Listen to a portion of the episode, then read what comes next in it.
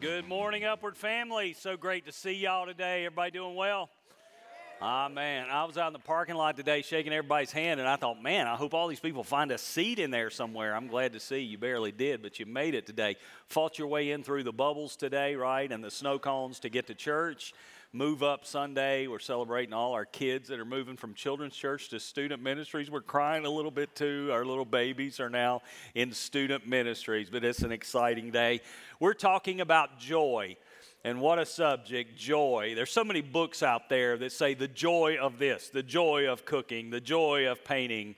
Uh, I read a book the other day, The Joy of Feeding the Birds. I mean, there's just joy, joy, joy, joy. I love to talk about joy because I like having joy one of the things I've uncovered, we've uncovered together in this series that has blessed me so much is that joy is not about circumstances, rather, it's about choices. And that's incredibly good news because you and I have relatively little control over our circumstances. There's a few things we might think we can control, but what comes at us is kind of out of our control completely. But we do have control over the choices we make, which means I can choose to have joy in the midst of the most difficult circumstances. I can be walking through something really dark, really heavy, and really troubling, and make choices that bring the joy of Jesus Christ into my life. So you can actually choose joy, and that's tremendous news for us today. We're in the book of Philippians, chapter 1. It's a book written about joy. It was written beautiful letter. It, it's a letter written by the Apostle Paul. He was one of the greatest minds to ever lived, and certainly the greatest missionary who ever lived. He wrote this book about joy to a church in a city called Philippi, a church that he greatly loved and gave himself for. But the church was not perfect. You know, the church wasn't like Upward that's just perfect. You know what we do sometimes? We read the Bible, and it's so easy to just sterilize the Bible characters and the churches and just say, well, that was them, but this is us. I want you to understand, they had the pro- same problems that we have, and more sometimes. The Philippian church had a lot of problems going on. Paul loved them. They were generally speaking moving in the right direction, but they had some trouble. And the trouble was coming at them from the inside and from the outside. Have you ever felt that way in your own life? That you maybe had trouble on the inside. Maybe you were worrying about something. Maybe your mind was racing. Maybe you've not been able to sleep at night because your mind is turning over and over about all the what ifs and what's happening to you, and you feel like you've got a lot of trouble on the inside. And then uh, all of a sudden, trouble comes from the outside, and you have enemies that are against you, and maybe you have persecution or at least pressures that are hitting you from the outside. Has anyone ever felt that way? I'm already struggling on the inside and then something else hits me from the outside. Anybody ever been in that type of situation? How is it possible you can find the joy in the middle of that?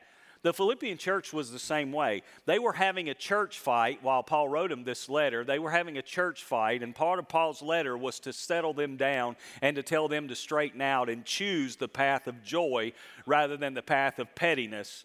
They were also being persecuted from the outside by Rome. There was pressure being put on them from groups, from Jewish groups who didn't agree with the Christian faith, and from the Romans who often persecuted the early church. So the Philippians are feeling the pressure from the inside, they're feeling the persecution from the outside, and Paul writes to them to tell them how to have joy. Now, anybody ever been in a church fight?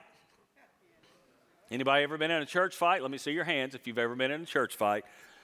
Okay, we're taking, hold them up. We're taking names right now. We're going to find out who the troublemakers are. Did y'all, one more time, did, the, did y'all get the cameras? Do we have the pictures now? Okay, we know who the troublemakers are. Some, you won't see some of these people next week. They'll just be. We've all been in them, right? If you've been in church, you've been in a church squabble at some point. My favorite story about this is a guy who, uh, there was a plane flying over the ocean, and they went over this island, and they saw a little glimmer of light. And there was a guy there trying to be rescued, and uh, they saw him, flew over. Then they sent a ship back to pick him up. And the ship got there, and they saw this guy all alone on the island with three different uh, little huts there. And they said, Well, why in the world do you need three huts? What are these? And he said, Well, this first one here, that's my house. That's where I live. Oh, they said, Okay. And he said, This second one here, that's my church. That's where I go to worship. And they said, Well, what's the third one? He said, That's where I used to go to church.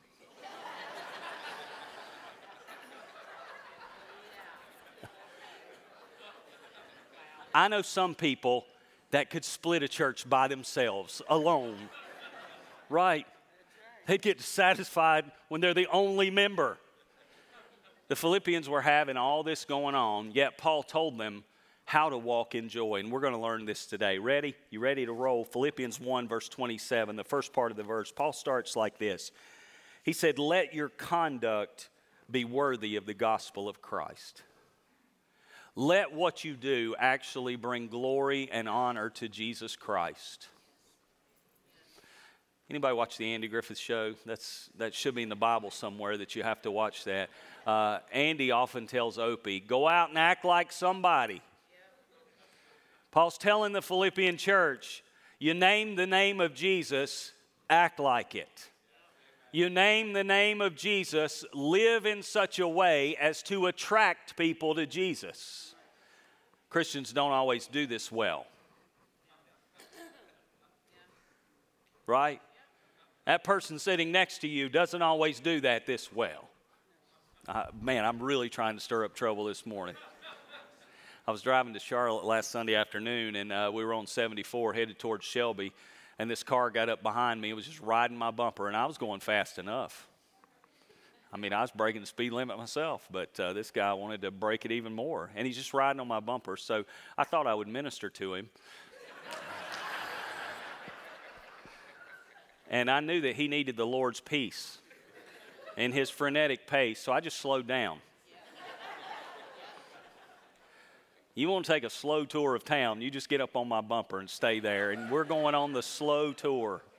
I mean, I slowed way down, and he really got ticked off, and he stayed there a little while just to let me know how ticked off he was. And then he decides to pull out and fly around me, you know, and with the whole attitude. And as his car went past me flying, the license plate said Pastor. So I thought, well, so that's how pastors act. So I got on the accelerator, got right behind. No, no, no, no, I didn't do that. I didn't. I let him go. But boy, I was talking about him. You ever wish you had a blue light and arrest powers? How many of you just wish that you could be a state trooper for a moment? Just let me have that job just for this, right? We don't always live up to our best, but Paul's simply saying this when you claim to follow Jesus, his name is upon you. In, at home, in the community, everywhere you go, the name of Jesus is on you. So act like somebody because you represent him.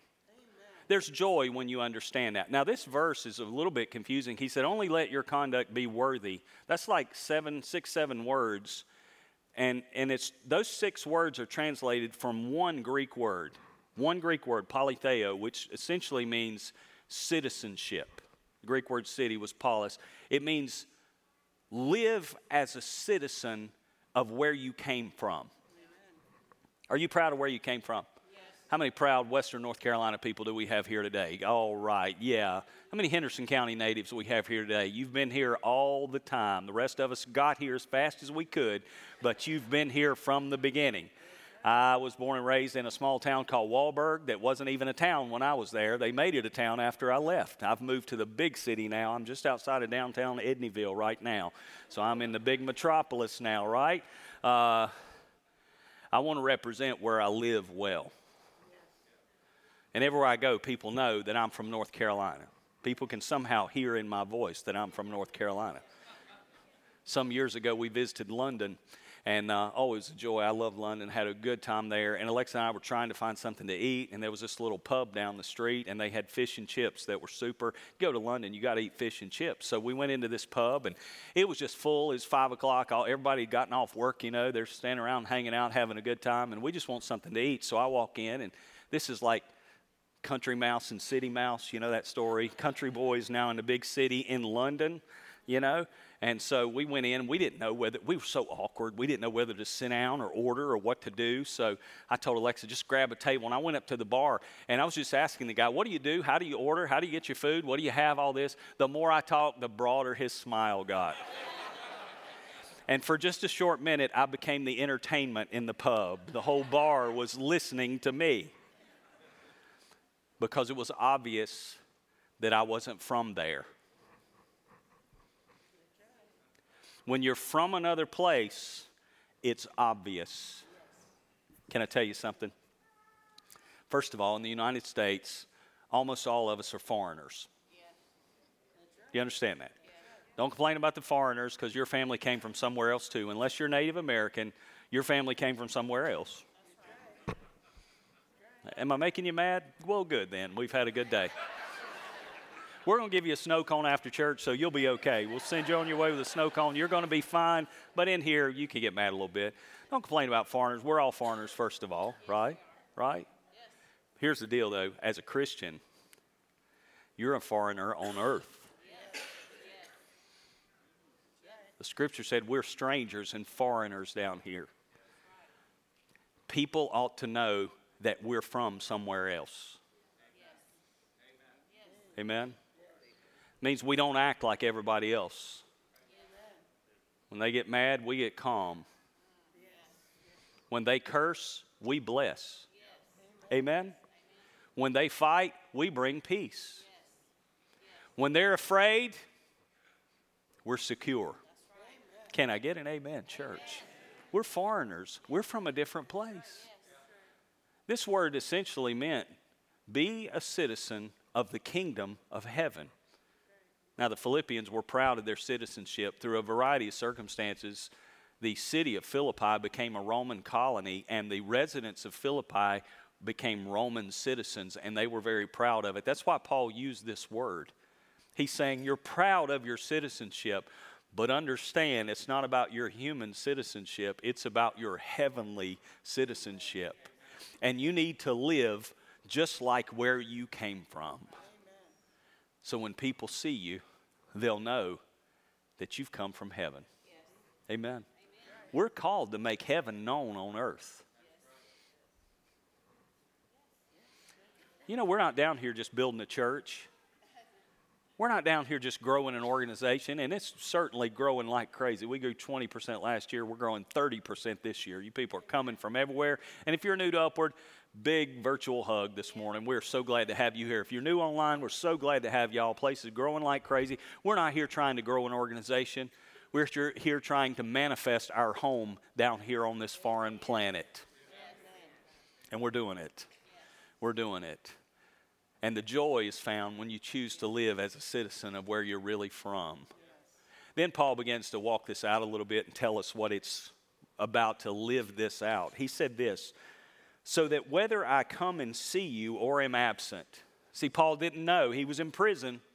He didn't know if he would ever get the chance to come back and see the Philippians again. So he said, I want you to live this way, whether I'm there in person or whether I'm gone live as befits Jesus Christ, live worthy, live as a citizen of heaven. Then he said, Here's how you do that you stand fast in one spirit with one mind, striving together for the faith of the gospel.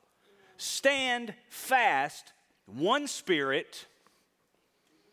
He's talking about our identity as our spirits. You know, we're body, soul, and spirit stand fast in the same Spirit that has been transformed by the same Holy Spirit. See, we're related to each other by the blood of Christ. Look around here this morning, all these crazy people. You're related to them this morning. We're family this morning. Paul said, stand fast together in one spirit. Then stand fast in one mind together. That's even harder. Our spirit man changes when we get saved. Our mind tends to stay worldly. Our mind has to be renewed. And it's in the area of our mind that we get divided the most. You ever been hurt in church? You ever had your feelings hurt in church? You ever disagreed with something at church? Some of you disagreed with something already this morning. Okay. Let me tell you about the Philippians. They had a full blown church fight going on that was started when two women got in an argument. I'm not blaming women now for the ladies get mad at me. I'm just saying this is how it was, okay? This is what happened. And what I find so funny, this is not really probably nice, but I find it pretty funny that their church fight made its way into the Bible. You thought you were in a church fight. Paul said in later in the letter, he starts naming names. Some of you want to go read the rest of the book now. It's like, oh, yeah, man, now we're getting down to the dirt. He's calling them out. Philippians 4, verse 2, he said, I implore Euodia and I implore Syntyche to be of the same mind in the Lord. In other words, ladies, get your stuff together and start acting like somebody and put this fight behind you because there's more important things going on than your feud. Amen. Now, I've studied this very deeply. I want y'all to know I've consulted in the Dead Sea Scrolls and I found some stuff that no other Bible scholar has uncovered. I know what they were fighting about. Syntyche, here's what happened. She was new to the church, and they invited her to the annual Women's Ministries luncheon. Trust me, this is how it happened. I, if you've been in church, you're going to agree with this. Anybody been in church a while? This, here's how this goes. Syntyche, uh, she decides she's going to bring her famous potato salad and she doesn't know anybody else in the church. And she comes in all happy to share her wonderful potato salad recipe with the luncheon, and Euodia is at the door. And unbeknownst to Syntyche, Euodia has her famous potato salad. And she's been bringing it to the women's luncheon for the past 28 years. And everybody likes her potato salad. Have y'all been in church or not? You ever been to a church potluck? Come on now. Which one is Euodia's potato salad? I don't know about that one, but that's Euodia's. Yeah, let's get that. And here's how we keep score in church whose potato salad disappears faster. Y'all convinced now. Y'all were skeptical about this, but now y'all know this is how this happened, isn't it? Euodia says, How dare you bring potato salad? I bring the potato salad to this church. Get that stuff out of here. Syntyche is not one to be bullied, so she said, I'll bring more next time. now, their fight is getting out into the church to the point that Paul's got to bring it up in his letter. I don't think Paul was like me, who just do it to be funny. Paul was like, hey, this is an issue that's about to get out of hand. What y'all need to understand in Philippi is there's a bigger mission here than any of your personal agendas, than any of your hurt feelings. And the way to choose joy is to choose the mission over offense. It's so easy to get hurt in church. What I want to do today is normalize getting hurt in church. It will happen because we're all not perfect yet. Somebody will rub you the wrong way. Can I get an amen? amen. Somebody over here today. It's happened today over here, right? All right. Somebody's going to fail. Somebody's going to overlook your contribution and not realize how much you really meant. Sometimes they're going to do stuff at the church you don't agree with. It's going to happen. It's normal and it's okay. Sometimes, I'm really going to step out tonight, today. Uh, sometimes you need your feelings hurt. Because sometimes it's our job to challenge you. If you thought you came to church where we're just going to be warm and fuzzy and just be happy with what you're doing and where you are, no, we're not. We're going to call you to a higher standard. We're not going to do it in some morally superior, jerky sort of way. But we're going to be willing to sit down at a table with you over lunch and say, I'm concerned about you.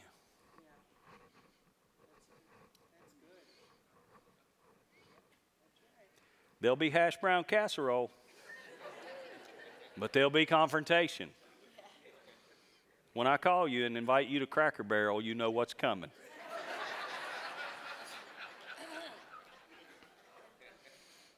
Sometimes you need your feelings hurt. We all have to grow up and realize that offenses will come. But the mission's more important than any of that. And sometimes we just have to be willing to let things go and move on. I just want to normalize that. You'll get hurt wherever you go. You just got to make up your mind the mission's more important than my feelings, than my pride, than my getting noticed, than any other thing. Choosing joy is to choose the mission over all the rest of that stuff. And it encourages my heart that the Bible churches in the early days struggle with it just like we do sometimes. Amen? Amen. Let go move. Can I tell you this too? Don't ever leave a church because you got your feelings hurt. Right. Never. Because if you do that, the devil will have you in 56 churches in the next two years. If they leave the gospel, leave. They leave the Bible, leave. They're walking immorally and unethically, leave. If there's spiritual abuse, leave. But don't leave because somebody hurt your feelings. Amen. There's joy in staying on mission with people through the strife and through the trouble and working on it together. That's when we grow. All right? Stand fast in one spirit. Then he says this strive together for the faith of the gospel. Work together. The first one, stand together, is a military term. The second one, strive together, is an athletic term. It speaks of being on a team together and working together for the common good to accomplish the mission. You see, on the church, we're a family, we're also a team. I love being a part of this team. I love watching what y'all do every week. I love coming in and watch the golf carts flying around. I almost got hit by golf carts today. We're going to, talk to these people. coming in amidst the bubbles and the snow cones. I just love seeing our teams at work. And I'm just going to tell you, Upward has grown far beyond my ability to keep track of what's going on everywhere. You guys are absolutely out in the community touching people, doing things that I don't even know about. People come up to me, I, I tend to become the face of it, you know, being up front all the time. But uh, people come up to me and say, Thank you for what y'all did. And I, am like, uh, What did we do? Tell me. Well, your church gave to this. I'm like, Oh, isn't that awesome? And I really look like I don't know what's going on. You know why that is? I didn't know what was going on. Because it's bigger than I can hold up here. You guys are out there making an impact. And I can't tell you the joy of knowing that we're all doing this together. But even in that, you can feel overlooked. This one got attention. I used to play basketball a lot. I, I, was obsessed with basketball for a while, and I played a little in Bible college. And uh, I remember one game in there, coach put me in, and I thought I could shoot. And every time I threw one up, clang. It wasn't nothing but that, it was just nothing. and I'm like, hey, I got to just quit shooting. It's when you shoot, though, and you swish, everybody cheers, and that's the greatest feeling. But you know, I decided one game, I don't have it tonight. And I'll never forget, I thought, I'm going to find joy in something else. I'm going to find somebody else to make better. And I remember it of the, I, I wasn't a great player, and I only played a short time, but I remember big buddy my named Jay. He broke down the lane. I was under the basket doing the inbounds, and he came my way, and I hit him with a perfect pass, and he put it in. And I learned the joy of the assist. The shooter gets the credit often, but it's the assist often that scored the basket. John Wooden used to say the player who puts the ball through the hoop has 10 hands. There's joy in being on a team together. Paul said, I want to hear about you guys, that these fights get settled down, that you stand together in one spirit, and that you're playing together as a team, striving for the faith of the gospel. That's the inside problems. And I got three minutes to talk about the outside problem, but we're going to do it. Verse 28, he said, and not in any way terrified by your adversaries, which is to them a proof of perdition, but to you of salvation, and that from God. The idea, he uses this word terrified, it's only used once in the New Testament in Greek. It's used when a horse gets startled. It's really a term of horses. When the horse jumps, that's that word, spooked. There's a horse owner right there. When a horse gets spooked, He's saying, don't be spooked by your adversaries. In other words, don't even be surprised by it. When persecution comes your way, don't be shocked, don't be surprised. Receive it as a, as a part of your Christian life. He said to them, it's a proof of perdition, but to you of salvation. Here's what that means to be a persecutor is a sign that you are lost, to be persecuted is a sign that you are indeed saved. Can I get an amen? How many can say now, Lord, I know I'm saved now because the devil has been throwing stuff at me like crazy? Being persecuted is a sign of your salvation, and it is a part of the Christian life that we just need to normalize and get used to. Amen? Don't get shocked. oh, did you see what they're doing? we we kind of, oh, uh, help me, Lord. We've gotten a bit spoiled because for I'm, I'm talking about on the world and, in the scope of the whole world, we've been a bit spoiled in our country. Can you understand that? Because we've lived for a long time with a culture around us who was very friendly to Christianity in large part and friendly to Christian values. And we're seeing things now that the world outside us and around us is changing rapidly. And we're beginning to get a small taste of what persecution might feel like. We don't know real persecution like they knew it yet. And I, I'm, I don't know everything that's going to happen. But I know this if it gets darker out there, it's going to get lighter in the church. And the tougher the world pushes against us, the, the higher we rise every time.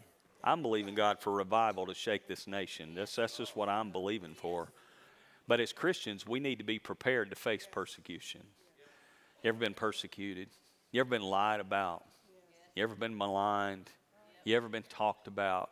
I've had all that go on. I've had lies told on me. I've been trolled and persecuted on the internet, and uh, just all kinds of things have come against us over the years.